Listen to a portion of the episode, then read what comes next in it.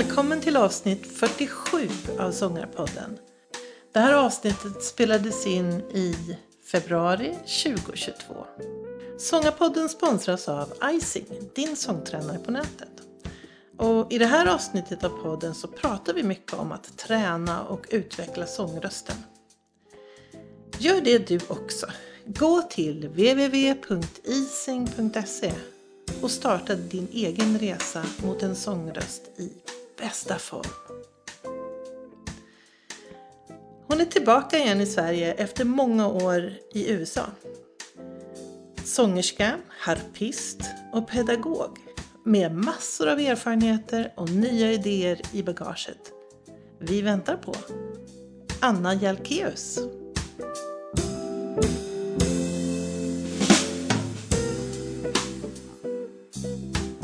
Välkommen till Sångarpodden. Tack! Anna Jalkeus. Jippi! Nu sitter vi hos dig. Som vanligt säger jag välkommen Ja, fast vi är ju någon annanstans. Och då är vi på Musikhögskolan i Stockholm. Ja. Mitt nya hem. Exakt, för jag tänkte jag skulle säga grattis till nya fina jobbet. ja, tack snälla. Och välkommen tillbaka till Sverige, för du har ju varit utomlands Ja, ganska många år. Alltså tiden går ju skrämmande fort. Känns det som så här i efterhand. Men det har ju gått sju och ett halvt år sedan jag flyttade. Liksom. Och nu kom jag tillbaka lite gradvis sen i oktober när jag fick tjänsten och sen har vi liksom flyttat på riktigt nu senaste månaden.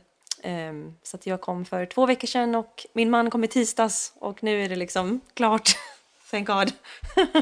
För först, om jag fattat det rätt, så först åkte du över för att gå utbildning. Mm, och då var det liksom i Texas, nära Ja, precis. Dallas. Jag har kollat, kollat på kartan. Ja, precis. Ja. Nej, men jag åkte ju som utbytesstudent när jag gick här. Liksom. Eh, så att jag gick mitt sista år på, på kandidat i jazzmusiker och fick eh, ett tips av min mentor Torbjörn Gult så att jag skulle göra ett utbyte. Så då ehm, skulle jag göra en termin då i Texas eh, och sen komma hem igen. Ehm, och eh, all, det var många av mina vänner och min familj som sa innan jag hade åkt att oh, du kommer aldrig komma hem igen, oh, du kommer träffa någon och aldrig komma hem. Och jag sa nej, nej, det kommer jag visst. och tji fick jag, för att så blev det ju inte riktigt. Men så att eh, jag åkte som utbytesstudent och ja, träffade ju då min man efter en vecka Så, på ett tågaparty. så rätt fick de. Det var så Tågaparty, det är så här Ja, nästan gud. klassiskt. Nej, men något det är Inte klassiskt, men det är, så- ja. Alltså det är så stereotypt så att det Ja. går typ inte att, eh, det låter som ett skämt liksom. Men det, ja så var det så jag fick ju ringa hem då efter någon vecka och bara ja, oops. Ehm, så att eh, lång historia kort, jag förlängde mitt utbyte då så att jag var där hela året och gjorde liksom mitt examensarbete fast jag var i Texas. Och sen för att kunna stanna i landet mestadels men också för att jag trivdes väldigt bra på skolan så eh, sökte jag och kom in på ett diplomprogram där. Så det var ett tvåårigt eh, sån här artist cer- certificate som jag gjorde. Och ehm, då hade jag också möjlighet att verkligen göra, liksom, alltså utforska min konstnärliga identitet liksom, i två år. Så det var faktiskt ett helt fantastiskt program. Ehm, där jag hade liksom harplektioner och sånglektioner och så gjorde jag en sån här uh, artist certificate recital då varje termin. Så jag hade liksom fyra hela konserter på mig att skriva ny musik och verkligen utforska mitt koncept och hade liksom mycket lektioner alltså bara på mitt instrument och han, han övade jättemycket och verkligen, ja men det hände supermycket då. Så att då, ehm, ja men det var två år och mitt andra år så blev jag även tillfrågad att vara sån här teaching fellow. Wow. För att i USA så funkar det så att de som går liksom masterprogram undervisar de som går första och andra året på sina kandidatprogram. Så att eh, det är liksom en typ av scholarship, att man helt enkelt jobbar för, Vad, för sin my, vad tuition. trevligt. Jättebra! Ja. Och det är också så här, det finns ju ett helt annat tankesätt i allmänhet upplever jag inom liksom musikvärlden och universitetsvärlden att om man lär sig någonting så kan man också lära någon annan och de, många av dem som är liksom jättehippa musiker i New York på scenen eller vad som helst undervisar ju också liksom och tar väldigt stor stolthet i det. Så att det var liksom väldigt, en väldigt naturlig övergång ändå att eftersom jag hade fått så bra utbildning själv, bara liksom föra över det till andra. Och man lär sig supermycket av det också liksom. Så, att, så att mitt andra år på diplomet så undervisade jag också då på skolan. Och sen när jag blev klar så blev jag tillfrågad att stanna kvar då som liksom adjunct faculty på skolan. Så att då jobbade jag eh, på universitetet med de som går, då, de som var liksom avancerade då, år tre och fyra. Ehm, och så hade jag en ensemble. Ehm, och så, ja, så jag undervisade ett och ett halvt år där efter att jag hade gått ut. Ehm, varav den sista terminen så vickade jag för hon som var huvudsånglärare. Så att då hade jag liksom ett ganska köttigt jobb. Ja, det låter ju så. Men blev det så det fyra och ett halvt år då kanske? Ja, det måste det ha blivit i Texas. Ja. En, två, tre, fyra och ett halvt. Ja, precis. Ja, det var ju lite skilt från en termin. Ja, ja, ja och sen... det, var ju, alltså, det var ju bara... Planen sprack ju totalt. Alltså, Men shit. alltså, det låter ju som att det var en ganska bra grej. Oavsett Ja, kärleken så verkligen. blev det ju så här, du fick vara kvar där och... Ja. Nej, alltså, jag trivdes ju jättebra och det var sån ögonöppnare. Alltså dels under utbildningen att så här, wow, man kan göra på ett annat sätt. Och också fick ett helt annat perspektiv på det jag hade fått med mig liksom från det svenska sättet att lära ut sång och lära ut jazz framförallt och kunde liksom utnyttja det gentemot mina liksom klasskompisar i Texas på ett annat sätt som inte hade fått den bakgrunden och jag kunde se det värdet och jag kunde se värdet i det som de gör och det som jag fick där. Um, och det är ju verkligen egentligen hela anledningen till att jag fått det här jobbet nu är ju att jag har varit där och liksom fått det så att säga dubbla perspektivet liksom. Just det. Så att är jag är jätteglad att det blev Ja. som det blev. Ja. Men, Vad intressant. nej, men det är jätte, och det har varit väldigt mycket att jag sökte det här jobbet på KMH var väldigt mycket grundat i frustration. För att när man är på ett annat ställe så ser man ju sig själv på ett nytt sätt och man ser var man kommer ifrån på ett nytt sätt och man ser där man är med nya ögon liksom. Och just vad gäller ja, men jazzutbildning på högskola så blev det så himla tydligt för mig att det finns liksom lite grann två, eller de här två sätten som man gör saker på. Om man jämför då det amerikanska systemet och det svenska systemet är otroligt olika och skulle verkligen gynnas av att man tog in av den andra delen. Alltså båda skulle... Exakt! ja. Jag blev såhär, varför gör vi inte en kombination? Alltså verkligen, det känns som att jag stod på en liksom bergstopp och tittade ut över liksom två nationer som bara hallå, varför ser ni inte varandra liksom? Det, det skulle vara så bra för alla inblandade att få ta del av båda sakerna. Så att det... ehm, alltså jag hade inte tänkt ge mig in i utbildning alls. och jag var inte speciellt intresserad av att undervisa heller förrän jag blev tillfrågad liksom. Men, men nu så känner jag att det är lite grann min, min passion här att, att de här delarna ska sammanföras liksom. Men det, nu kommer vi ju direkt Alltså, in jag på bara- de här frå- Segwaya fritt. frågorna kring... För du har ju alltså fått jobbet som väldigt många ville ha, många sökte. Ja. Och det är då eh, ansvarig för jazzsångutbildningen på Musikhögskolan i Stockholm. Ja. Och eh, då, eh, för det är klart att jag ville höra lite, vad är din ambition? Vad tänker Mm. du? Liksom, vad, hur vill du? Vad blir din legacy? Ja, oj. Vad ska säga. Vad är det du vill göra här? ja. Och Åh, också lite grann tänker jag att de som jobbar på våra musikhögskolor och utbildar framtidens då Mm. artister, de får ju väldigt stor eh, påverkan på gud. hur det, hur det kommer att låta så att säga. Sån press. Inte alls. Nej men det där har jag tänkt på ganska mycket. men det är jättespännande också framförallt för att det blir många olika delar i det där. Dels känner jag en extrem stor respekt och ett stort ansvar inför liksom att Ja, man behöver inte hårdra det så, men liksom om jag har nu det här jobbet och jag ska ha det här ansvaret, då är det verkligen mitt ansvar att se till att jag utbildar mig själv.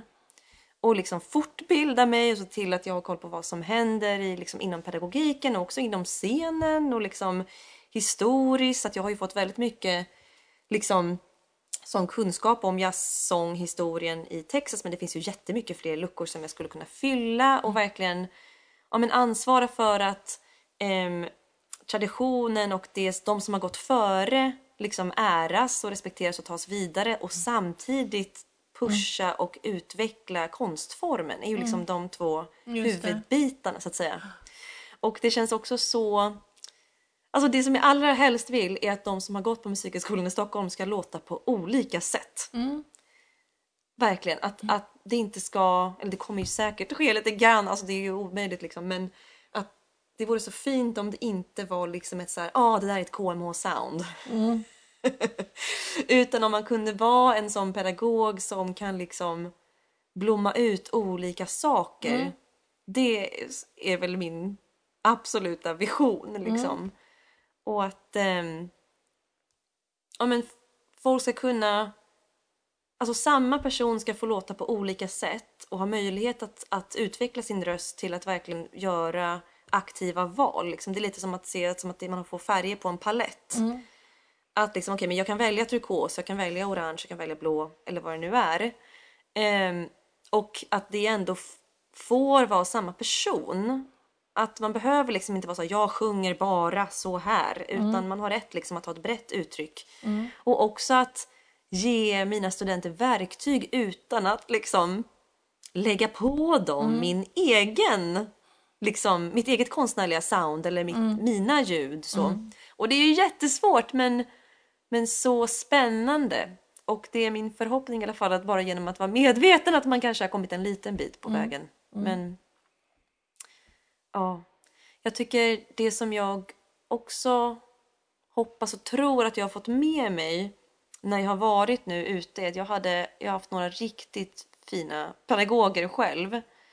Eh, och kanske den som jag präglats mest av är min, min förra sånglärare Rosanna Eckert som jobbar då på, på University of North Texas. Och hon var en väldigt, väldigt stor eh, liksom faktor för, eller vad säger man? Hon påverkade mitt sound väldigt mycket genom att ge mig alternativ.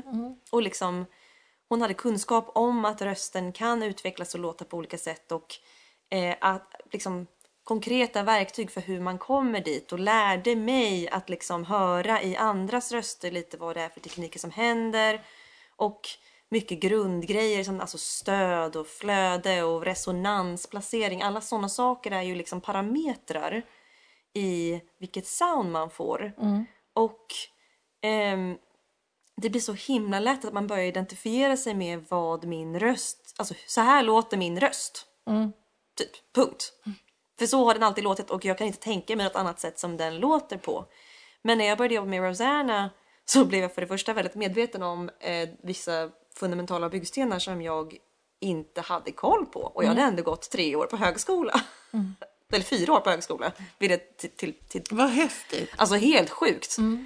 Och så här, alltså jag kunde ju sjunga men det var ju ändå så här, what? Varför har ingen sagt det här? Liksom. Men kan du ge några exempel bara? Ja, jättetydligt. Alltså så här, för mig var det ju, alltså jag hade ju ingen, inget fundamentalt alltså, förstånd för hur mitt stöd fungerade. Och ehm, så det var ju liksom steg ett, så här, vad är stödet? Fastän man har sjungit alla såna här hysteriska saker hela tiden. Och sen att förstå då hur eller så här, mitt problem var att jag hade väldigt mycket plåsterfixar. Liksom, jag kunde liksom justera grejer, jag kunde liksom komma åt alla mina, hela mitt omfång och jag kunde sjunga svåra konstiga saker. Men det var genom att jag liksom hade lärt mig fixa på olika sätt. Att, så, ja, men om jag lägger placeringen här då kommer jag igenom det här stället som känns svårt. Eller ja, om jag sjunger på den här vokalen då funkar ljudet typ. Just det. Eh, men Rosanna fick mig att inse att om man gör det rätt så det där ska liksom inte behöva ske. Så då var det så här, jaha, hur gör man då? Så det var bara så här, plocka bort, plocka bort, plocka bort alla de här fixarna och bara bryta ner det till vad är stödet och flödet och resonansen. Ehm, och vad är liksom, vad är det som händer? Ja men det är två, två huvudsakliga muskler som är liksom aktiva när vi sjunger? Hur får jag de här att samarbeta? Ehm, jag fick ju sjunga alltså, här, idiotövningar liksom bara Ma Alltså i två veckor i början bara för att liksom plocka, plocka bort såna fixar och fokusera på avspänning liksom i käken. För ofta så handlar det ju om att det är muskler som inte ska arbeta som arbetar. och istället ska vi skicka ner det engagemanget till vårt stöd. Men om stödet, om man inte förstår hur man använder stödet så funkar ju det inte. Men det tror jag är jättevanligt. Och vi amatörer, vi vet ju inte när funkar det. För Nej, det, verkligen! det blir liksom lite mytiskt sådär. Ja, men det beror ju lite på vem du frågar ändå också hur man väljer att formulera det. Men det har ju jättemycket att göra med vad man vill sjunga också. Och, hur, och jag tänker så här, som amatör så är det ju viktigast att man liksom har glädjen i musiken och glädjen i Absolut. sången. Och då är det ju Absolut. så viktigt att vara avspänd och liksom bara frigöra sig från sådana här hjärnspöken och sådana grejer och bara släppa ut sitt sound. Liksom. Så där tror jag att man kommer åt mycket av det man behöver med liksom bara kroppen och Just det. förankringen och liksom sådana saker. Men sen, det är väl kanske det som jag tror också är skillnaden kanske när man ska gå på högskola för någonting. Att för att kunna göra det som är riktigt knäppt eller liksom komma åt andra färger i rösten. Då blir det mer liksom, okej, den här muskeln här Ah, och de här musklerna, vad ska de egentligen göra? Jo, de ska gå liksom utåt Mm. när jag sjunger för att ha kontroll på hur fort mitt luftflöde kommer ut istället för att man liksom, att det bara är så här, ja men ta i lite mer med stödet typ, för Mm. det kommer man också långt på. Men det är just sen när man ska in och finjustera sen som det inte håller längre och det var ju otroligt frustrerande för mig när jag gick på högskola. Att säga, okej men det känns som att jag hela tiden jobbar lite grann mot min röst. Och om jag blir sjuk så är det liksom katastrof. Jag har, alltså huvudklangen försvinner helt, jag har liksom inga alternativ. Ehm, och då är det ju supersvårt om man är på turné och inte har några verktyg för när man låter annorlunda. För att man vaknar ju upp varje dag med en ny röst och bara jaha, du och jag idag, vad ska vi, hur ska vi ta oss igenom det här? Så det är ju liksom att, att få koll på det fysiska och liksom den typen av teknikförståelse som är vetenskapligt förankrad. För mig hjälpte det ju mig att lösa mina egna problem också. Att säga okej men nu, nu har jag hostat och mina stämband är svullna. Vad måste jag göra då min placering för att kunna värma upp långsammare kanske så att det kommer mer blodflöde och ehm, och liksom en annan sån grej som är superviktig är ju liksom det här med det jämna flödet. Och det tror jag också att jag inte riktigt fattade förrän ganska sent. Och det är ju kopplat till stödet. Så att om jag gör till exempel ett s-ljud och sen öppnar upp i ett sa så vill jag ju liksom att stödet ska vara engagerat även på den öppna vokalen. Och när man gör ett S så får man ju ett naturligt motstånd liksom uppe i, i läpparna. Men det måste man ju liksom skapa själv då med sitt, alltså muskulaturen. Och den tränar man ju upp. Det är ju som att gå till gymmet. Det är ju skrämmande likt att öva sång som att gå till gymmet. Vilket jag också tycker är, tillbaka, segway till din pitch till din app här. Just det. Vilket är så bra för att man behöver ju liksom mileage så att säga med sina muskler som måste Exakt. tränas Exakt. liksom och bli starkare. Så att, ja. Känns tappa tråden lite där men Nej, men det är det ju, kanske är. Det är så mycket. Det finns så många spår. Ja. Eh, Men det är så himla spännande. Men jag tycker bara det här att höra att det finns väldigt mycket att lära sig. Det tar liksom inte slut. Utan, och då är det, det tycker jag känns väldigt kul. Jag gillar ju det så här. Ja, man håller på och det ska vara roligt. Och Särskilt när man är amatör. För då har man ingen anledning att göra det utom att det just ska vara liksom, roligt och eh, tillfredsställande. Liksom. Men det, det är också kul att bli bättre, att utmana sig. Ja. Att träna. Och, och då är det ju härligt att det finns faktiskt en, ganska mycket att lära sig. Alltså så mycket. Och det känner jag ju fortfarande att varje dag så bara, ja just det. Men det är också så här syftet. Som vi pratade om också att så här, om man spelar flöjt eller piano eller något annat instrument då har man ju mer kanske en automatisk tradition av att så, om jag övar så blir jag bättre. Precis. Och sen på sång så är det så att vi har fastnat i någon idé om att så här, antingen så kan jag eller så kan jag inte.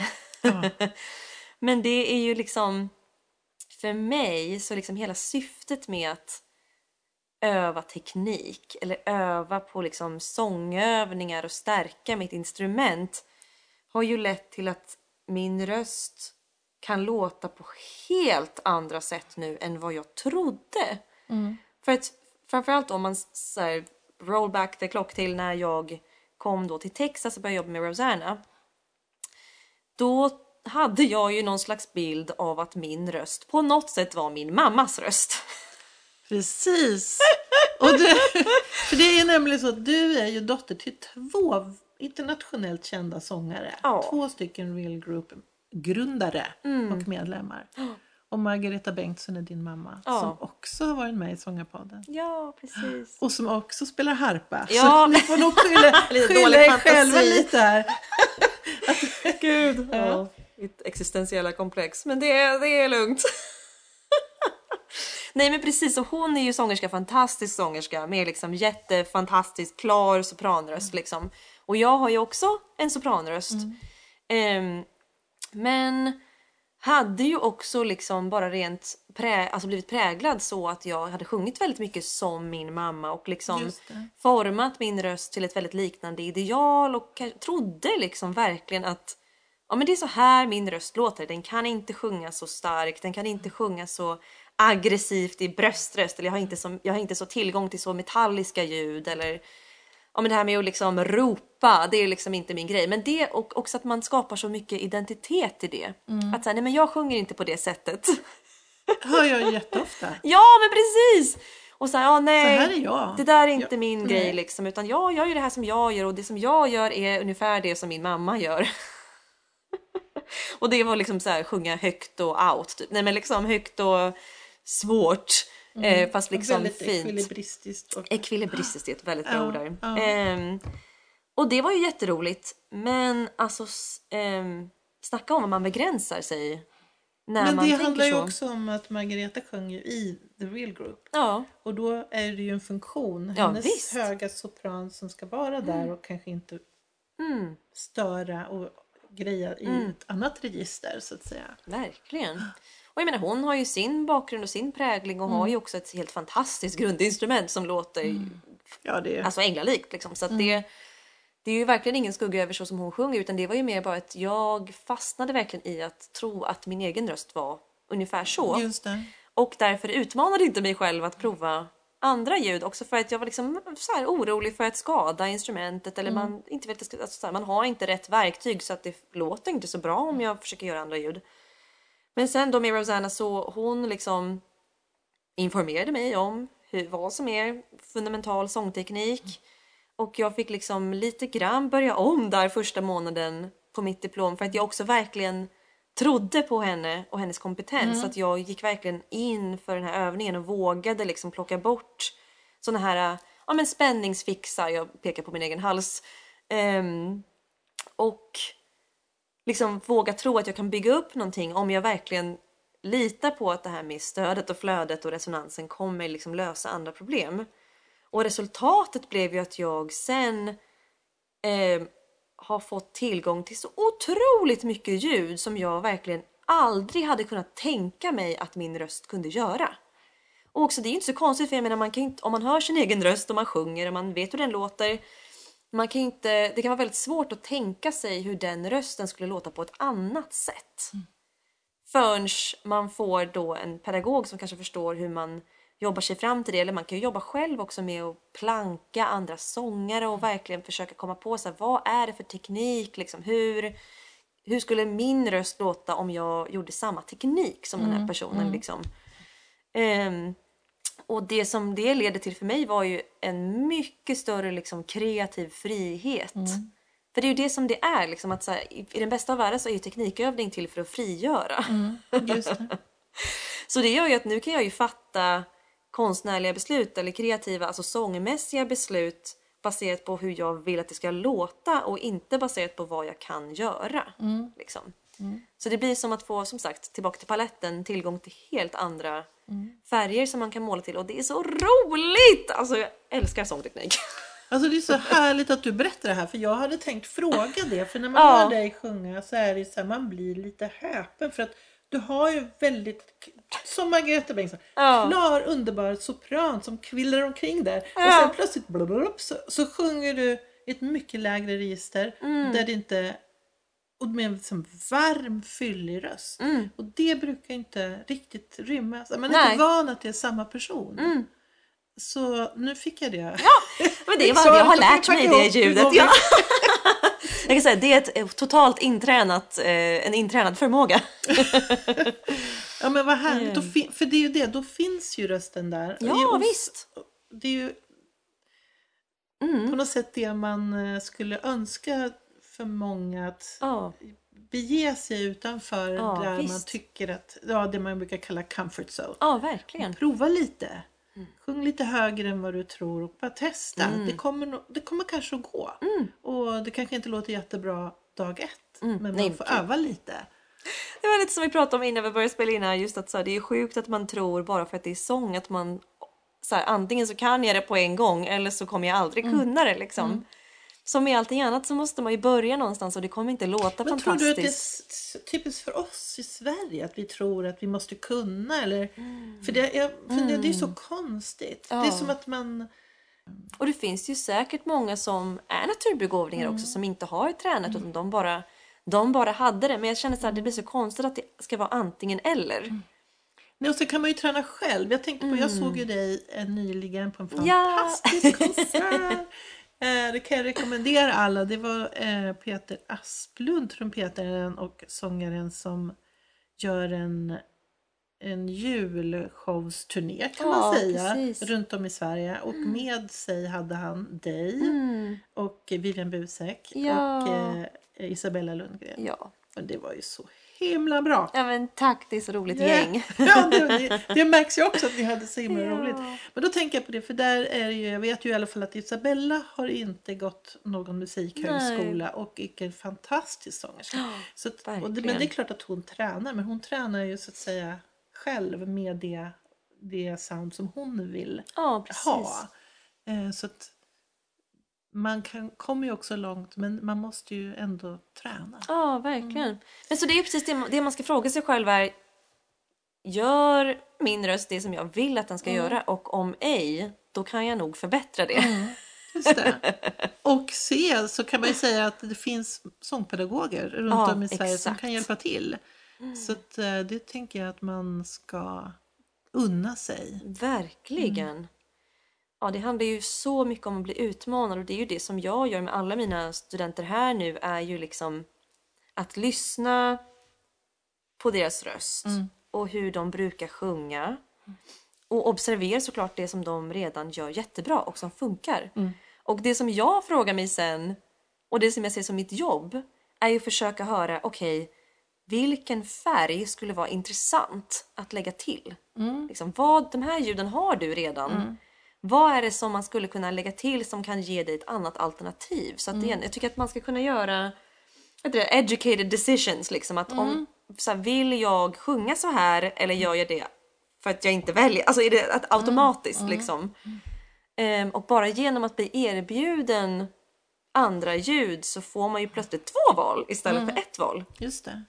Och det kan man ju hitta själv också om man bara som sagt hittar en sångare som kanske sjunger inte exakt som en själv men liksom närliggande fast kanske med lite annat sound och så försöker man verkligen härma och emulera så här, hur kan jag kanske forma mina vokaler som den här personen eller så här, var kommer ljudet ut? Är det genom munnen? Är det genom lite mer näsan? Eller liksom ja, och försöka experimentera med vad som händer.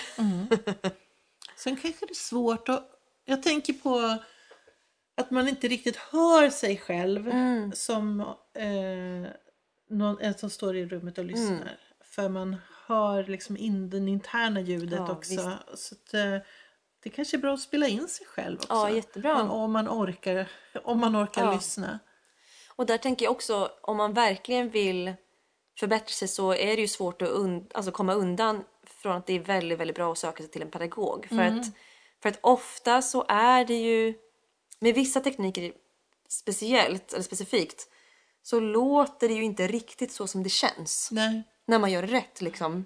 Och jag brukar säga det ofta till mina studenter, ja men jag vet att ljudet låter som att det ligger här framme liksom, men jag siktar bakom mina öron. och de är så här: what? Så man tänk att det är omvänd C-form liksom och då plötsligt så kommer det jättemycket övertoner liksom för att man kommer in i rätt resonanskammare liksom. Så det, ja. Vad häftigt. Alltså det, ja, jag tycker sånt där är så roligt. Jag kan prata om det i evighet. Nu får vi ju ge lite kurser då ut Ja men till oss vet vanliga du? dödliga. Vet du precis, på tal om vad som är visionen. Alltså jag och min eh, nya kollega nu, Helena Jonasson, som också är en fantastisk pedagog och sångerska. Vi har ett jätteroligt nytt samarbete då på skolan och vi har ju jättemycket planer om till exempel att göra externa kurser eller bjuda in till clinics. Alltså så att, att det som vi gör på skolan här behöver liksom inte vara så här hemligt och bara för dem som är 20 och går på högskola utan att man kan kanske öppna upp för workshopserier eller Ja. liksom clinics eller, Eller sådana bara saker. göra masterclass. Ja, men precis. eh, Er, ni kan ju ha era lektioner som masterclass. så kan man komma och, och titta. och- För man lär sig ju av det också. Ja, verkligen. Så ja, men det vore ju Så att det, jätteroligt. ja, men bara liksom bjuda in lite för det är också så här, vad igen, vad är min legacy? Ehm, det är ju att tänka lite större liksom. Okej, om vi har den här plattformen nu och jag har fått kunskap som jag tycker är väldigt viktig och relevant från USA som jag också upplever att vi inte alltid har här. Framförallt vad gäller liksom hur man lär ut jazztradition. Då vill jag ju sprida den till andra. Alltså så här, de som jobbar på gymnasier eller på folkhögskolor. Man vill ju bara kunna connecta med dem och liksom utbyta idéer och kanske dela med oss av hur vi jobbar här och att man kan ställa frågor och liksom ja, men att det blir liksom ett utbyte av kunskap och information liksom. Det vore roligt. Ja men det måste ju också vara så att de är intresserade för deras elever Ja, ska ju sen söka till musikhögskolorna så Ja. de vill väl veta vad ni sysslar med. Ja, verkligen. Och sen har du ju era, dina, era kollegor på de andra musikhögskolorna också. Mm, som precis. Ju... Men berätta lite då om det här. Hur, man, hur då, deras tradition att lära ut jazz Mm. skiljer sig från det svenska. Mm. Alltså i Sverige är vi jättebra på att fokusera på individen och liksom på ditt eget uttryck och din kärna och liksom hur kan du ta det vidare? Vad vill du göra och liksom mycket mer fokus på liksom skriva egen musik kanske framförallt på jazzinstitutionen här och liksom hela tiden försöka pusha det framåt liksom och göra nya saker och, och sådär. Medans i USA så, alltså det är ju deras tradition. Musiken kommer därifrån, det är liksom de, på UNT har de ju undervisat jazzen 1946. Oh, lite erfarenhet där. Alltså det, de har ju gjort det här hur länge som helst. Så att jag blir så här, ännu mer frustrerad av det också. Bara, varför gör vi inte bara som de gör? De har ju uppenbarligen kommit på hur det här går till. Ehm, men så att de har mycket... Alltså det finns metoder för hur man lär ut. Så här, hur lär man sig att få det att låta som jazz om man vill improvisera? Man gör så här, man gör så här, man gör så här, man övar de här lixen. Här är liksom hur man tar sig igenom den här ackordföljden. Det här vokabuläret, mycket mer fokus på språket liksom. Nu Eh. skrattar jag. För... jag har faktiskt suttit och eh, liksom lyssnat vad det är för stavelser som Ah! eh, olika skattsångare använder. Ah! Så har jag gjort en liten video. Det, liksom, eller några stycken faktiskt. Där jag liksom säger att de här stavelserna Mm. kan man ehm, använda. Mm. Eh, Bara för att jag har saknat det själv. Ja visst. För man tänker, för det tycker jag hindrar en. Man ska försöka skattsjunga lite så här enkelt. Mm. Men då blir det så här do do do do do. Och det så här, och, och då skrynklar man ju bara ihop sig för att det blir så verkligen. dåligt. Man hör ju hur dåligt det är. Ja. Och man behöver de här ljuden. För Exakt. att, samtidigt som man ska försöka. Så ja men det, Så det, är ett, spännande. så det är ett jättebra verktyg till exempel då vad man använder, använder för stavelser och också rent liksom jazzspråksmässigt så är det ju många fra, alltså melodifraser som är en del av hur man får det att låta som jazz. Så säg att jag hade klinik med de som går på eh, musiklärarprogrammet igår och vi pratade om det här. Om jag vill improvisera på en låt. Då blir det så lätt att man tänker så här, åh jag ska liksom komponera det här från min själ typ i realtid. Medan det är liksom inte så det går till och det är inte så det har gått till traditionellt i historien. Utan det är liksom, säg att jag sjunger på en blues, då är det vissa typer av frasor.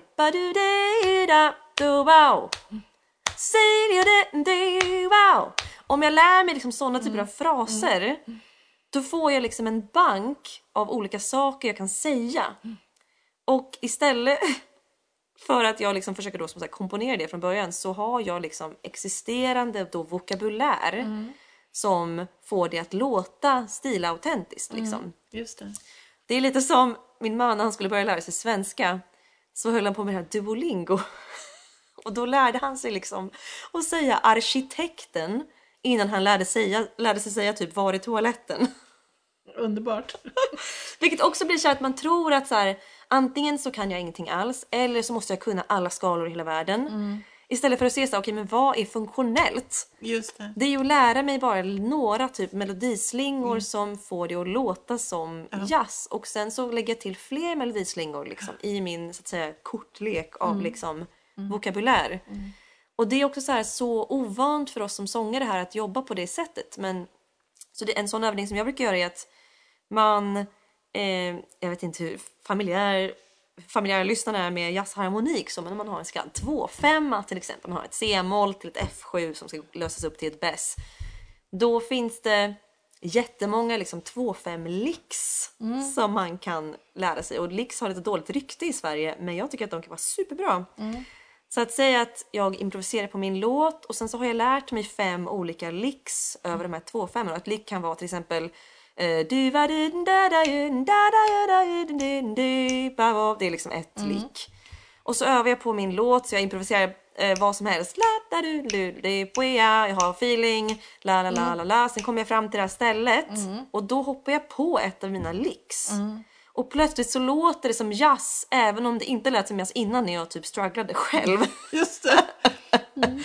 Och sen så om man liksom lyssnar, för det handlar ju om lyssnande liksom. Ehm, man kan ju göra så som folk gör här, att man lyssnar på jättemånga inspelningar och liksom försöker på något sätt absorbera det här språket abstrakt.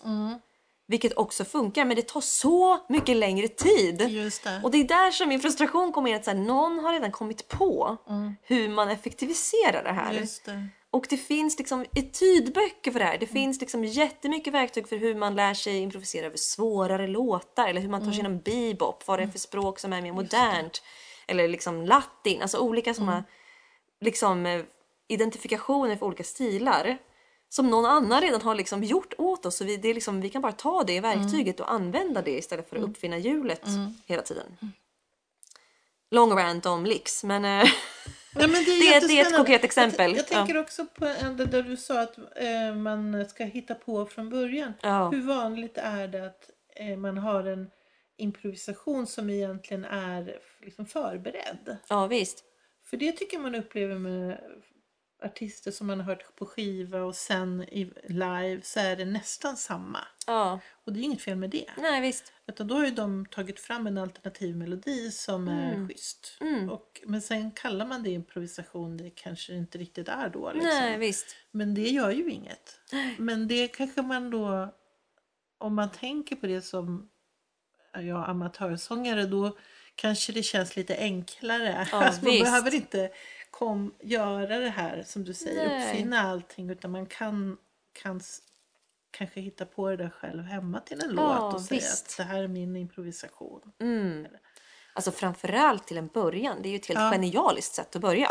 Ja, Och liksom också ta bort lite grann dramat över det. Liksom att, ja. För jag menar, Eller man har något skelett. Så. Jo, Ja, men men jag exakt. tänkte på, jag tänkte på det Exakt. där för många säger så, jo men lär dig eh, ja, Ella Fitzgeralds eh, improvisation där och ja där. precis. Ja, det kan man ju göra men liksom varför, jag vill, det kan man göra Mm. men jag kanske inte vill stå om man på en scen och sjunga för det är ju hennes. Ja, men man visst. kan hitta på ett annat Ja, hemma precis. och förbereda sig och det här är min. Mm. Och där igen tycker jag att det finns lite grann ett missförstånd över vad som är, alltså i Sverige, över vad som är syftet med en transkription som den. För jag har också så här plankat jättemycket solon innan jag åkte till USA och fattade aldrig riktigt varför, tyckte inte det var jättegivande. Nej. Ehm, och sen kom jag till USA och där var det väldigt stort fokus på liksom plankning. Fast av andra anledningar och man använder det också på ett annat sätt. Så där känns det också jag lite, såhär, lite hur? cynisk. Ja, alltså, jag blir cynisk och tror att vi i Sverige bara har hört att vi ska planka och sen inte funderat på varför.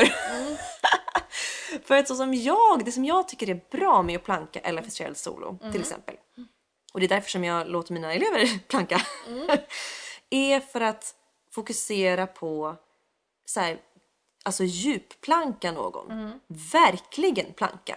Så här, vad använder hon för ljud här? Hur kan jag verkligen sjunga med samma teknik genom den här linjen som hon Mm. sjunger? Och och det kanske blir en teknikövning i sig, bara så här, den här frasen som hon sjunger. Mm. Hur, hur, hur gör jag det för att fun- få det att funka i min röst? Ja. Och sen djupplanka, vad är hennes sväng? Alltså Mm. hur gör hon för att typ det ska låta så här? Mm. För det handlar ju inte bara om tonerna. Utan där handlar det ju om liksom vad är det för scoops eller vad är det för Mm. eh, breath accents eller hur får hon det att låta så bra, liksom Mm. det som det är. Så att sådana skills inkorporerar man liksom i sig själv genom att verkligen liksom lära sig emulera och då måste man ju lägga ganska mycket tid vid en transkription.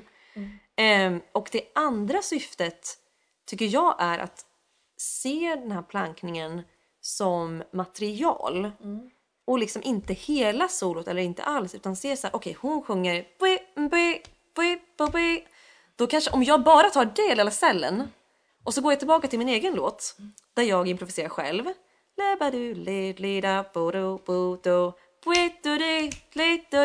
Då har jag liksom fått en del av hennes vokabulär och det är också ett sätt att absorbera mer språk liksom på det sättet.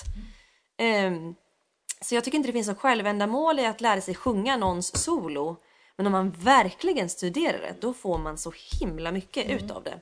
Och till att syftet då att jag själv, när jag då skriver mitt eget, kanske min första egna, liksom mitt eget solo som jag har planerat ut. Då har jag liksom, vad heter det, appropriate vocabulary att välja bland. Att jag vet Just liksom hur det, det. brukar vara. Så att för annars blir det också så här, jag kan ju inte komponera någonting som jag inte kan. Men då har jag liksom de här äh, korten i min kortlek som jag Just känner till. Liksom, att så, okay, jag kan använda rutor S här i takt 8. Just det. Ehm, så det är ju det som är tanken. Sen tycker jag verkligen att man inte ska skämmas över att planera lite i förväg i början. Nej. Det är ju mycket bättre att det låter bra än att det är improviserat. Sen gradvis så kan jag ju börja frigöra mig mer och mer. Och också genom att göra den här systematiska övningen där jag ger mig själv verktyg som jag liksom övar på. För det kan ju vara rytm, alltså så här, om jag inte är så bra på att komma igenom vokalerna på night and day eh, this roaring traffics boom, att jag kommer liksom aldrig till den här synkopen i tid, då måste jag öva på det. Och sen, det är lite som när man lagar mat. Att om jag vill använda basilika då vill jag liksom ha den klar och inte behöva så gå och typ torka basilikan och mala den för det, jag har liksom inte tid med det. Så det är ett sätt att liksom förbereda mina valmöjligheter så att när jag väl kommer dit och vill sjunga den här synkopen då har min mun tränat på det så jag kan genomföra det. För jag tror att det man också ibland tror, igen, man tror att man kan saker utan att ha gjort dem någonsin. Och så här, hur ska jag kunna sjunga svänga rytmer om jag aldrig har tränat min mun på att typ slå i den här synkopen ordentligt? Det. Eller vad det nu är, sjunga en hög ton. Jag kanske ska sjunga min väg upp till den höga tonen då. Liksom mamma, mamma, mamma, mamma, mamma, mamma, mamma och så vidare. Ja, det finns mycket att säga. Men det är liksom, det som jag, min kontenta är att det är liksom inte rocket science. Det här Nej. är inte så svårt. Man ska bara liksom titta på det för vad det är. Och det är verktyg liksom. Just det. För att jag ska kunna uttrycka mig precis så som jag vill. Just det. Och sen och så har man hela det här paketet. Sen, nu, jag kom bara att tänka på eh, en, en annan skattsångare som uppfann ett eget sätt och det är ju Bobby McFerrin. Åh, älskar honom. Visst är, och, och jag har hört honom berätta att han liksom nästan drog sig tillbaka. Och så höll han på att sjunga, försökte liksom sjunga eh, på det här sättet. Och det tog honom sex år eller någonting. Och han sjöng och sjöng hemma ensam, ingen fick höra för att det skulle liksom landa i honom och det skulle bli ehm, självklart Ja, visst. och naturligt. Och så började han sjunga och det är så när man hör det så tänker man så här, "Åh, nej, det där kan man aldrig. Man skulle vilja kunna Ja, men man kan inte. Alltså det känns, det här går helt i linje med den uppfattning som jag har av, av Mr McFerrin som jag tycker är helt fantastisk. Jag fick sjunga duett med honom en gång i Texas. Jag har sjungit Spain, duo med Bob McFerrin. Och, Det var faktiskt en höjdpunkt av mitt liv. fantastiskt! Wow! Ja, det var riktigt eh, coolt faktiskt. Det var mitt första år i Texas så var han där som alltså. gäst. Ja. Och så var det en sån här typ, han hade liksom en seminarium där han man fick komma upp, eller han var så här anybody wants to sing Spain. Typ. Jag bara jag! Jag! det här är ögonblicket i mitt liv! Em, så det var helt fantastiskt. Så vi gjorde en du-version då. Gick det bra? Ja, det gick faktiskt bra. Yeah. Jag tror jag tappade två slag precis i början men sen så styrde vi upp det. men det var jätteroligt. Det var verkligen eh, helt fantastiskt. Och han är ju en så fantastisk person. Han verkar väldigt ödmjuk. Han är superödmjuk och verkligen så vill känna musiken och också är liksom kristen och liksom väldigt så här, ja men jag läser scripture liksom och eh, vill inte prata med någon efter gigget utan han liksom försvinner bort. Bor typ själv i en skog och vill liksom inte träffa människor. Så det är verkligen, ja jag tror att han är super eh, tillbakadragen liksom och verkligen så här, stor integritet och kanske stort behov av att liksom processa det som händer liksom. Och, Så att om han har övat själv i sex år hemma i sitt hus så är jag inte förvånad. Men det är ju det, alltså människor är ju olika liksom och han har ju en otrolig unik gåva liksom som han verkligen eh, vårdar och liksom respekterar och också har väldigt, väldigt stor integritet i liksom att men jag vill inte ha flashy kläder på mig. Jag har på mig liksom jeans och en t-shirt. Jag tänker in och så här, och han berättade om det, jag tyckte det var så spännande. Hans största fokus innan han går på scen är att verkligen, om han läser då liksom bibeln och verkligen är så här, det handlar inte om mig. Den här konserten, för han gör ju solokonserter liksom, när han går ut själv. Det. Att det får inte handla om honom. Han ska inte få liksom visa vad han kan Nej. eller visa att han är liksom duktig eller gör något coolt. Utan hans hela grej är liksom att släppa taget om sig själv och gå på och bara tjäna musiken. Det är så häftigt när han pratar om det. Ehm, så han är väldigt... Ja, det var faktiskt en väldigt... Uh, vad roligt att du sa det. Jag har inte tänkt på det ganska, på ganska länge faktiskt. Det var en Ja, jättehäftig vecka med honom. Jag har ju Mm. inte träffat honom alls Mm. förstås. Men, så, inte förstås, men jag har inte det. Mm. Men jag har, liksom, är väldigt fascinerad över det sättet att sjunga och också när han uppträder och Mm. liksom, pratar om musik och sång. Mm. Och, eh, Summan av kardemumman där är också att det finns så många olika sätt att göra saker på. Liksom. Och där känner jag att för min egen del, man får ju försöka hitta liksom det som man ska göra och det som är ens gåvor och Absolut. så vidare. Och för mig har jag väl kanske insett att jag har haft ett unikt läge att få liksom, eller så här, kanske har kapaciteten att absorbera information och liksom den här typen av hur man lär sig saker och sen har förmågan att föra det vidare. Och det är liksom det som jag försöker på något sätt göra. just det. Ehm, och sen finns det andra som inte ska hålla på med det liksom, utan då ska man verkligen fokusera på sitt eget sound och kanske om man känner att man har någonting i sig som är helt unikt våga liksom ge det tid och våga låta det blomma ut. Ehm, Jag tycker inte någonting Ja. är bättre. Alltså, nej exakt, exakt och inte det är jag heller. det. Nej. Det är mest att det är Ja, fascinerande. att verkligen. man, kan, man kan gå olika vägar. Ja. Och, eh, där, men, Och jag tycker det är väldigt fascinerande själv för jag menar, man måste ju fråga sig själv vad är det vi håller på med med utbildning. precis. Eller så här, varför, varför gör jag det som jag gör? Liksom? Eller varför sjunger vi på det här sättet? Eller varför inte? Och det måste ju komma fram till att det inte finns något rätt eller fel. Nej. Utan man, man får göra det som känns rätt liksom, och veta att det finns alternativ. Mm. Och det blir väldigt inspirerande då att höra om någon som Bobby som gör på ett helt annat sätt och verkligen har möjlighet att så här, utforska. Liksom. Jag har också tänkt på... Eh, nu är det ju mycket prat om hälsoeffekterna av sång. Mm. Ja. Det forskas allt mer och mer. Det gillar ju jag som, Ja, med min forskarbakgrund. Sång och kan också vara väldigt meditativt och då tänker jag på det som Bobby McFerrin gör med sin eh, improvisationssång. Att det kan bli sådär, eh, ja som en meditation nästan. Ja, Så tänker jag att där, det tycker jag skulle vara kul om någon tog tag i och gjorde liksom jag kan tänka mig om man är duktig körsångare och Mm. sjunga vissa verk. Att det också kan vara väldigt meditativt. Eh, vi, du pratade ju om att man tränar muskler. Ja, visst. det är så här yoga, meditationssång utan att det skulle vara flummigt. Men Mm. Ja, jag menar visst. bara att det, är som det är andning och det är flöde och luft. Mm, och liksom, så skulle man kunna ha den här tanken om att man skulle också ha musik och generera musik samtidigt. Det tycker jag skulle vara Mm. jättehäftigt. Verkligen. Jag tror att du ska prata med Katarina Henrysson om det här. Ja, det gör jag gärna! Ja, vad kul! För jag tror att hon är lite, det är ju då altsångerskan i Real Mm, från början. Ja. Hon är ju väldigt um, häftig på alla sätt och fantastisk sångerska och också väldigt intresserad av den typen av saker och har gjort väldigt många coola projekt vad på Mm. senaste tiden som är lite i den ådran tror Ja, jag. ja. Så att eh, det där, hör av dig till henne. Så Ja, hon kan, ja, hon kan nog ja. driva det. tycker jag låter jättebra. Rätt person för jobbet tror jag. Ja, men då, kör, då ska jag fråga Katarina om verkligen. hon vill vara med i podden så kan vi prata om det där. Ja, det vore ju jättespännande.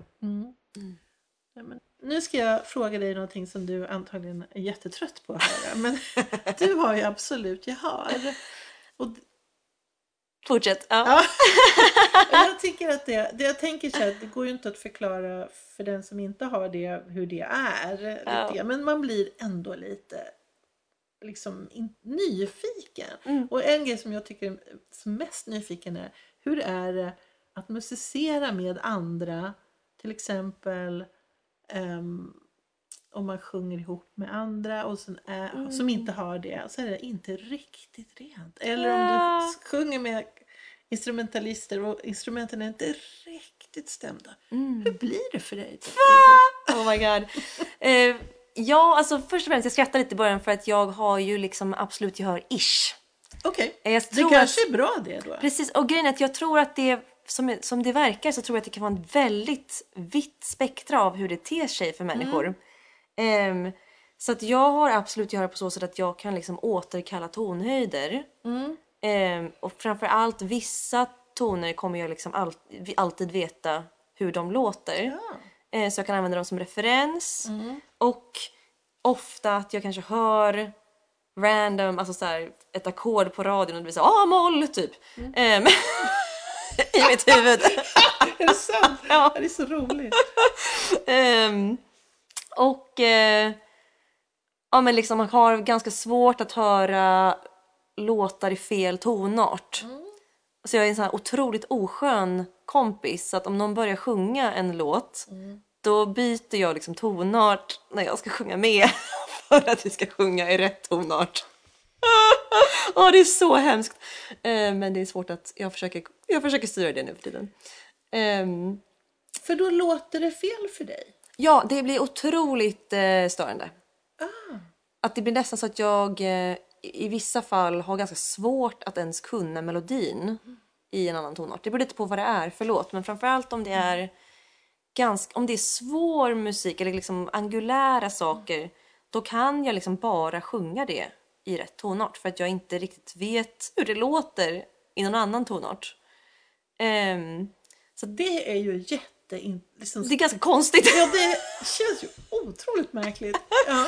Men det blir ju så här, jag vet inte riktigt hur man ska beskriva hur det är. Ja, det är öronen, alltså man är så styrd liksom av hur det låter då snarare än det relativa, antar jag. Ehm, men med det sagt, ibland så är jag mindre känslig. Och i vissa dagar så kan jag känna att jag är lite sjösjuk i huvudet typ och bara oj, idag är allting lite off typ.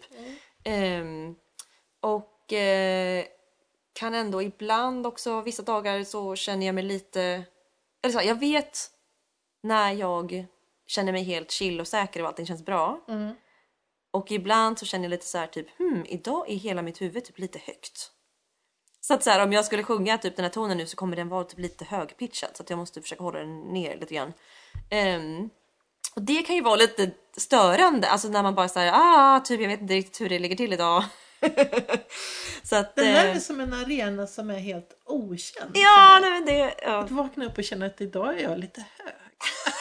ja, det lät ju konstigt. Ah! Ja, verkligen. Nej, men och det är kanske ingenting som jag stör mig av då under hela dagen, men just i sådana sammanhang så kan det vara lite så här typ, ja men om man spelar med någonting eller bara så här, åh idag så blir det lite så här, hmm. Ehm.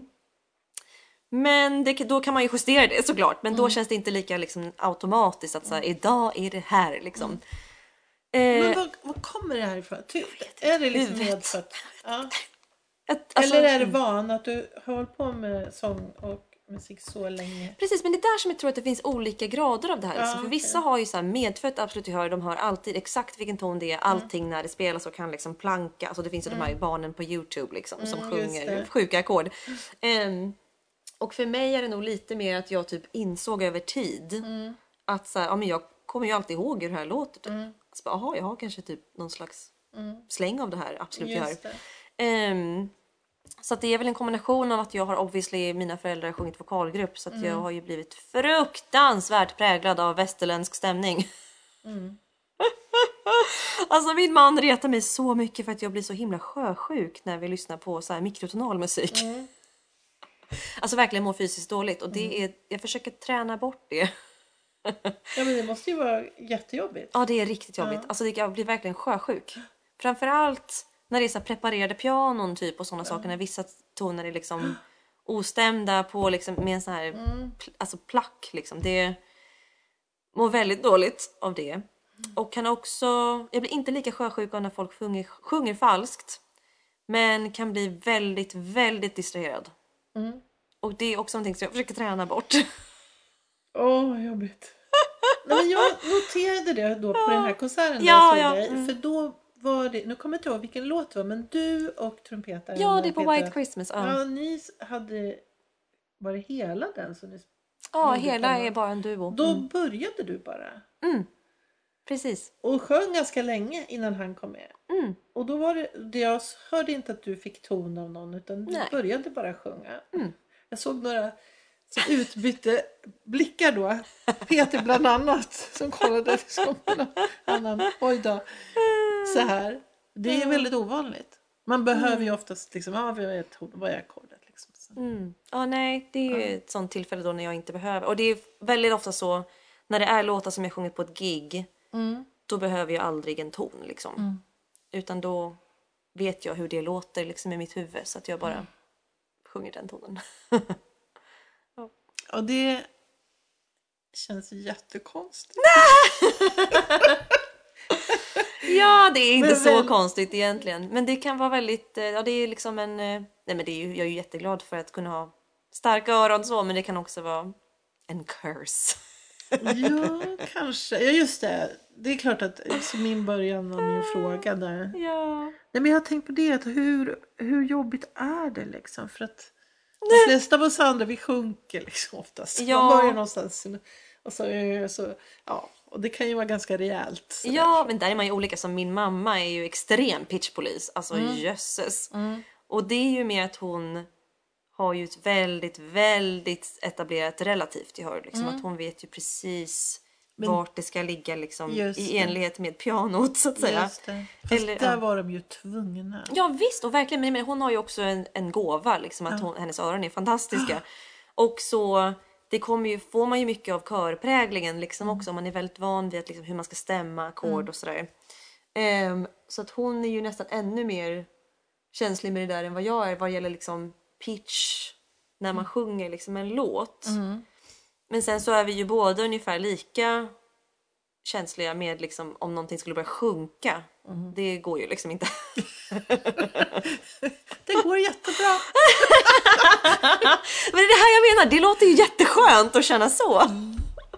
Det är väl inte Det så roligt när jag Nej men det, och det är ju väldigt jobbigt som man har ju behövt Det har ju hon kanske också berättat om men om man sjunger sopran liksom och alla börjar sjunka att det Mm. kan vara så otroligt svårt för man förstör ju mer när man vägrar. Men samtidigt så går, alltså jag vet inte hur det låter Nej, det förstår jag. när, När, man, när det är man- lägre. Just det. Ja. Så det är ja, igen sån här extremt oskön kompisdrag. Eh. Bara vägrar. Så ligga kvar. Ja, ja, det är här! Jag vet hur det är. Hörru du, jag lyssnar på en fruktansvärt rolig låt som du har skrivit. eh, nu ska vi se vad den heter. Ehm, Säkert mononukleosis. X. Ja. Och då undrar man ju så här, är ditt band, de är amerikaner? Mm. Ja. Och de har du lämnat nu? Ja, åh. Nej, det är tråkigt. Mm. Och det är en sån här äh, dilemma för mig nu. Hur jag ska göra med det där. För att det har ju, vi har inte spelat på länge ändå för att det var pandemi liksom. Och nu för tiden så bor alla också ganska utspritt i USA så att det är också problemet när man träffas liksom i skolan att folk flyttar på sig sen. Så att det var liksom, vi var ett östkustgäng i huvudsak och sen så var det en person som bodde i LA och en person som bodde i Texas. Ehm, För det var ganska många i bandet. Ja, det är en septett. Ja. Precis. Två saxar, gitarr, piano, basstrummor. Ehm, och det... Vi skulle ha åkt på en turné där på östkusten som var liksom bokad och klar precis våren 2020 som Mm. såklart blev inställd av pandemin. Och sen så har det ju varit superstängt i Ja. Mm. USA. Alltså det har ju inte hänt någonting. Nej. Jag har ju varit hemma och bakat liksom. Ehm, så att det var länge sedan vi spelade och nu så bor jag här och egentligen så vill jag ju spela med dem. För att det är skrivet verkligen för dem. Så det är ju ganska ekvilibristiskt Ja, visst. Mm. Verkligen, det är väldigt så här, tydliga personligheter i bandet också. Framförallt liksom saxarna och trummisen. Alltså, så här, det är väldigt, liksom, och gitarristen framförallt soundbanken liksom, som vi har byggt fram för bandet. Liksom, att det, det är inte bara att byta ut någon liksom, och så blir det samma. För det kan det ju vara om man spelar kanske vanlig jazzmusik. Så, så att jag har faktiskt inte helt bestämt mig för hur jag ska göra. Jag tror att det förmodligen kommer bli någon typ av svensk version av det. Men Alltså sen- att du startar ett band här. Ja precis, eller att jag liksom Min man Aaron då är ju här så han kan ju spela sin stämma. Men, ehm, men att man liksom skapar då en substitutversion för samma sättning så vi kan spela samma arr fast liksom här. Men då kommer frågan när man ska spela en skiva igen då vem ska spela på den? Så att det blir ju lite Ja, jag har faktiskt inte riktigt kommit fram till någon bra lösning än. Nej. Egentligen så vill jag ju bara ta hit dem och att vi åker på turné och sen så åker de hem. men, men eh, det blir ju lite mer Svårt. finansiellt Ja, det blir, komplicerat. ja, jag tänker att det kanske... Det inte bara intressant Ja, att höra hur du verkligen. tänker. Mm. Och jag, ja, svaret är att jag inte har tänkt klart. Nej, Ja. för att eh, då kanske det är så att du får starta ett nytt band. Ett annat band. Och det känns också så här jobbigt att ens säga men ja. Mm. Precis. Eller, eller så går det. Ja. Så du åker över och så har lite Ja. spelningar och så kommer tillbaka. Precis, jag menar man kan ju ha två, som, det som jag tänker om jag startar ett, ett nytt band är att ändå ha på något sätt två versioner. Liksom, att jag kanske har en, ett band som vi spelar med här om vi gör liksom Sverigespelningar och kanske då mitt andra band om jag spelar där. Eller, och sen så får man ju se då om man gör turnéer i Europa till exempel om, man, om det går att svänga liksom att ta hit dem eller om, ja, hur man gör. Mm. Vet inte.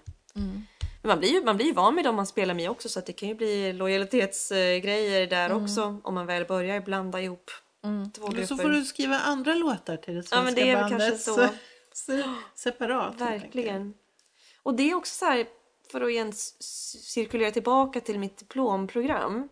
Anledningen till att jag eh, sträcker mig för det att jag verkligen vill göra i alla fall kanske en eller två skivor till med samma sättning. För att det var ju under mitt diplom som vi började spela liksom och jag verkligen så här, jag la till liksom gitarren lite senare till andra konserten och de här två saxarna och kompet att vi liksom verkligen har byggt upp mitt sound på något sätt för att de här människorna har varit så snälla att de har velat liksom workshoppa det med mig och jag har kunnat be dem om saker liksom att vi har byggt upp det. Alltså att det, det som jag vill komma till är väl att jag skriver ju mycket låtar för den gruppen liksom och vill skriva mer för den sättningen. Det är liksom fler grejer som finns. Um, sen finns det såklart andra typer av låtar också som man skulle kunna spela med en annan sättning. Men jag är liksom inte klar med det bandet om du förstår vad jag menar. förstår. Och framförallt för jag har skrivit eh, lite symfonisk musik också. ehm, där även grundgruppen är med. Liksom, så att det är bandet plus symfoniorkester. Och där också är det ju svårt liksom för det är ju baserat på att de här två saxofonisterna som spelar som improviserar på det här sätten och ehm, ja men man är van liksom om jag skriver till gitarristen typ så här liksom swirls med den här typen av ljud så vet han vad jag menar liksom. Så att man, man, man kan ju bygga upp det med andra människor också så det är inte omöjligt men ehm, men det är ett dilemma just nu när vi precis har kommit hem. Jag måste liksom fundera på det lite. Om man vill höra dig sjunga, Mm. var ska man... Live alltså? Live! Live? In the flesh! Hur ska man bete... Hur ska man göra då? Ja, nu härnäst eftersom att vi precis har flyttat hem så är det ju inte jättemycket i kalendern bokat än. Men jag ska spela med min mamma, vår lilla duo-grej roligt. ska äntligen hända den 7 mars på Fasching. Och då är det som en del av Club Apollo då med Isabella. Ja. Två harpor och två Sång. sång ja, det precis. ju. Mm. Ja men det blir kul. Eh, och annars så eh, kan man nog hålla lite koll på min hemsida när det kommer upp nya datum sen. För att jag ska ju på något sätt etablera min existens här nu. Och eh, boka in lite saker till hösten kanske. Eh, för att det har varit så stort fokus nu på att liksom Bara överleva flytten. Ja, det är oh klart. Ja. Och sen ditt jobb här. Ja, Så precis. det är full rulle antar jag. Mm, verkligen. Jag bara ville fråga. Nej, men det är jättebra att du frågar. Jag önskar jag hade ett roligare svar. Men det, Ja. det kommer sen. Det Men hur kommer sen. tänker du då? Om du har ditt band i USA Mm. så ko- är det ändå så att då, då kör du lite med ett- något annat koncept eller? Ja, nej, jag tror att den närmsta planen är väl att dra ihop någon typ av ersättningsband här. Liksom, Så att spela den musiken som jag har plattan liksom. Och sen göra lite gigs här är väl kanske min startutgångspunkt. Och sen inte kanske committa till om det är ett för evighetsband eller om det är det. ett vikariat. Just Så att säga. Just det. Och sen ska vi väl försöka boka på lite mer gigs i USA också såklart. Mm. Ehm, så får vi se lite, alltså det finns ju mycket. Jag skulle jättegärna vilja göra min konsert här Mm. för orkestern. Så att det ska jag försöka börja dra lite i trådar och sen så ehm, för det som jag tror kommer komma härnäst på nästa album är liksom samma sättning ändå som det tidigare. För det finns liksom packat och klart. Vi måste egentligen bara spela in. Ehm, så att ja, vi får se lite. Sen brukar jag också spela mycket på duo med Josef Karnebäck som är en basist. Vi har haft ett väldigt långt samarbete. Så det ska bli jättekul med Bo här igen, att kunna spela med, med honom. Eh, så det kommer säkert bli lite grejer. Och sen så spelar jag ju med min man på olika sätt så han får väl vara med på någon vänster och sådär. Så att, ja, vi får se lite Han exakt ska ju vad det också blir. etablera sig här. Ja men precis, verkligen. Så att det, det känns lite som, det är liksom ett öppet eh, fält som är framför oss. Ja, men gud, det vad blir nog bra. Ja men det känns kul, jag är liksom inte så stressad över att det inte ligger jättemycket saker i kalendern än här i Sverige utan det, det Nej men det sen. Mm. förstår jag, herregud. Stor grej att flytta hem igen och sen det här jobbet, landa här. Alltså bara att frakta harpan är ju fruktansvärt alltså. Shit vad det är dyrt. Och stressande. Ja, men jag förstår. Packa in hela den. Det var ju också en sån där sak som jag aldrig förstått hur man... Det är några strängar där och man gör så här. Ja, verkligen. Lite. Men när jag såg er så, så stod jag lite snett bakom och Just såg det. att det fanns pedaler. Ja, sju pedaler. Jajamän. Och då, vad händer då? Du trycker ner och då...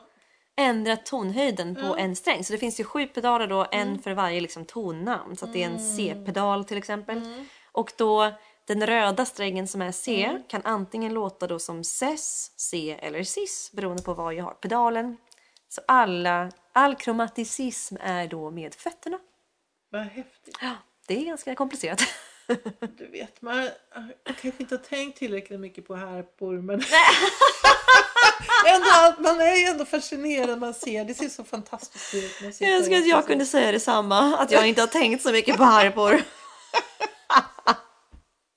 It runs in the family. I mammas mage när hon spelar harpa. Ja, nåväl. Ja, precis. Du kom inte undan. Nej, jag, jag försökte faktiskt, i all, i all ärlighet. Så jag hade alla intentioner att inte spela harpa. Är det så? Ja, verkligen. Men du kom inte undan. Nej. Men berätta. Alltså jag eh, började spela cello Och det var jättejobbigt att ta fram den ur lådan så då slutade jag och började spela piano. Okej. Så jag spelade piano ganska länge också you know, och sjöng liksom samtidigt hela tiden och gick på Adolf Fredrik och sjöng i kör där och spelade piano.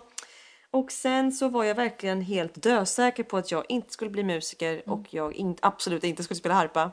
Utan jag skulle liksom, ja, jag rider hästar också så att jag skulle bli ryttare. Och ehm, så där. Sen började jag på Södra Latin på gymnasiet. Och ehm, jag tror att mycket av varför jag inte ville spela harpa var ju för att det var min mammas grej liksom och, och eh, jag var en egen individ. Men sen så hörde jag eh, sångerskan Joanna Newsom, som är, hon är en harpsinger-songwriter som eh, sjung, sjunger väldigt speciellt. Eh, men hörde hennes musik och tyckte att det var så coolt hur hon skrev låtar. Och hon hade liksom såna här comp patterns typ för hur hon kompade som jag tyckte var så häftiga. Och då eftersom att vi hade en harpa hemma så började jag ju liksom i mitt ungdomliga intresse planka hennes låtar lite grann då, liksom de här patterserna. Så då när man fick välja biinstrument sen på Södra Latin så valde jag harpa men med ett väldigt uttalat syfte att jag ska inte bli harpist. Jag ska bara spela och sjunga och bara spela liksom typ Joanna Newsom-låtar eller mina egna låtar i samma stil. Ehm, och det var ju jättekul och jag sk- började skriva musik på en gång för harpan väldigt mycket för att det var också så, på tal om begränsningar som ger frihet. Eller frihet som då ger frihet, ja, hur man nu vill se det. Det var jätteroligt att skriva musik där det är så här: okej jag kan tre strängar, eller så här, jag kan spela den här grejen. Just Vad kan jag göra med det? Eller liksom, okej jag kan ha det här ackordet och det här ackordet. Så jag är en låt med de här två ljuden liksom. Att det blev så himla oseriöst ändå. Att det var liksom verkligen på lek. Ehm, och att spela harpa, jag visste ju inte vad jag gjorde så det var ju bara så här, ah, jag kan inte det här instrumentet men jag spelar och sjunger ändå. Ja, men det var verkligen så befriande också för att ha kommit från verkligen en sångfamilj där det är så här, vi sjunger seriöst och rent. Ehm, och eh, att få spela harpa lite på kul var ju jättebefriande. Så att jag såg det verkligen som ett biinstrument ganska länge och sen när jag kom till mitt utbyte då i Texas då hade jag ju tagit harplektioner här på musikhögskolan i biinstrument men var väl liksom Alltså jag jobbade ju själv liksom med min lärare och hade väl inte så höga mål bortom att försöka skriva nya låtar och kompa mig själv liksom. Men sen på UNT då så fanns det en harpstudio med alltså åtta harpister och en harpprofessor liksom. Och de har harpensemble med liksom åtta harpor och spelar samtidigt. Och jag blev ju totalt indragen i det där också och de, var, de såg ju mig som en harpist. Att det var så här, ah men du är också harpist som typ sjunger lite samtidigt. Och det... nej, nej, nej, nej. Ja, verkligen, fast det var också, jag bara okej, de tror att jag är harpist, jag glider med på det här. Och fick ju en lärare då, min andra jättestora influens, Dr. Hafner då som jag hade på UNT. Som verkligen tog mig på allvar. Och liksom också faktiskt krävde, eller inte krävde men liksom pushade mig att verkligen bli bättre och verkligen se mig själv som harpist. Och liksom gav mig jättetydliga superbra verktyg för hur jag kunde bygga upp min harpteknik. Igen för min frigörelse. och ehm, ja, men verkligen blev liksom pushad och tagen på allvar som harpist och det gjorde ju att jag efter ett tag började se mig själv som harpist och bara jaha, jag kanske kan spela harpa. Så att det gjorde ju jättemycket för hela mitt konstnärskap liksom också som jag ser mig själv nu. Att se mig själv verkligen som sångerska och som harpist. Och att jag kan göra båda tillsammans eller båda var för sig liksom. Och hon var det, är också så här, det tycker jag också faktiskt är skillnaden mellan USA och Sverige. Att lärare vågar pusha en lite mer. Alltså de kan vara så otroligt hårda. ehm, på ett sätt som, så här, som en gemene svensk kanske blir lite chockad i början. Över att det är så rakt, alltså direkt. Typ så ah, men du behöver göra det här. Så här, det här funkar inte, gå hem och gör det här. Men grejen är att om man tar det på allvar så blir man ju bättre skitfort. Alltså det går så fort om man bara typ gör det som de säger. Förutsatt att man har en bra förstående lärare som Just inte har det. några vad heter det, hidden agendas. Liksom. Men så för mig så sa ju Dr. Hafner, eller Jamie då till mig, eh, bara ja men eh, du är, är ju jättefantastisk sångerska och mitt mål är att du ska bli lika bra på harpa som du är på att sjunga. Typ, för att den, det är inte lika bra som din sång och det är det som håller dig tillbaka i, din, liksom, i ditt konstnärskap just nu. Så därför ska vi göra det här och det här och det här. Så det var också så himla skönt att hon, på samma sätt som man ibland behöver någon annan som kan höra så här, din röst kan låta så här. Just det. Så var det någon som kunde höra att så här, ditt harpspel skulle kunna låta så här. Här är hur vi kommer dit, A, B, C. Ehm, så det gjorde ju att jag fick ett helt annat igen uttryckssätt liksom, när jag kunde spela andra saker och därför skriva andra saker för mig själv och liksom vidga vyerna där. Så att, eh, ja. Det var historien om harpan. Så att igen, det är väl det som präglar min liksom, identitet som pedagog kanske. Ja. De här- erfarenheterna. Ja. Verkligen. Och de, den liksom problemlösnings ehm, mentaliteten att man hjälper någon att ta sig från punkt A till punkt B genom att man faktiskt beprövat vet hur man kan ta sig dit. Liksom. Och sen är det ju självklart superviktigt att också bara peppa folk att uttrycka sig själva och liksom hitta det som är deras och eget och sitt sound. Men så som jag ser det, mitt jobb här är att alla andra lärare på skolan gör det redan jättebra. Och jag peppar dem också. Men det som jag kan komplettera är med ABC. liksom. Så att jag försöker se min funktion där. Men i slutändan så är ju det som gör ett konstnärskap inte huruvida man kan göra ABC utan om man har någonting att säga. Just det. Såklart. Ja. Det är ju det det kommer ner till liksom, i slutändan. Men om man är på högskolenivå så kanske det också är hjälpsamt att kunna göra på fler sätt. Och egentligen på alla nivåer såklart. Att om man utgår från sin kärna, det jag har att säga, det som jag vill uttrycka och sen bara ser det som grunden och lägger till liksom alternativ för hur jag kan uttrycka det. Nu ska jag bara säga Anna, tack Jippi! för att Tack! du är med i Sångarpodden. Vilket, alltså så mycket intressanta saker. Ja, jätteroligt att vara med verkligen. Så rolig Vi kan göra fler avsnitt. Du har mer Ja, att jag kan ranta mer. Gud, Ibland har när ingen stoppar en när man bara får gå på såna här långa rants själv.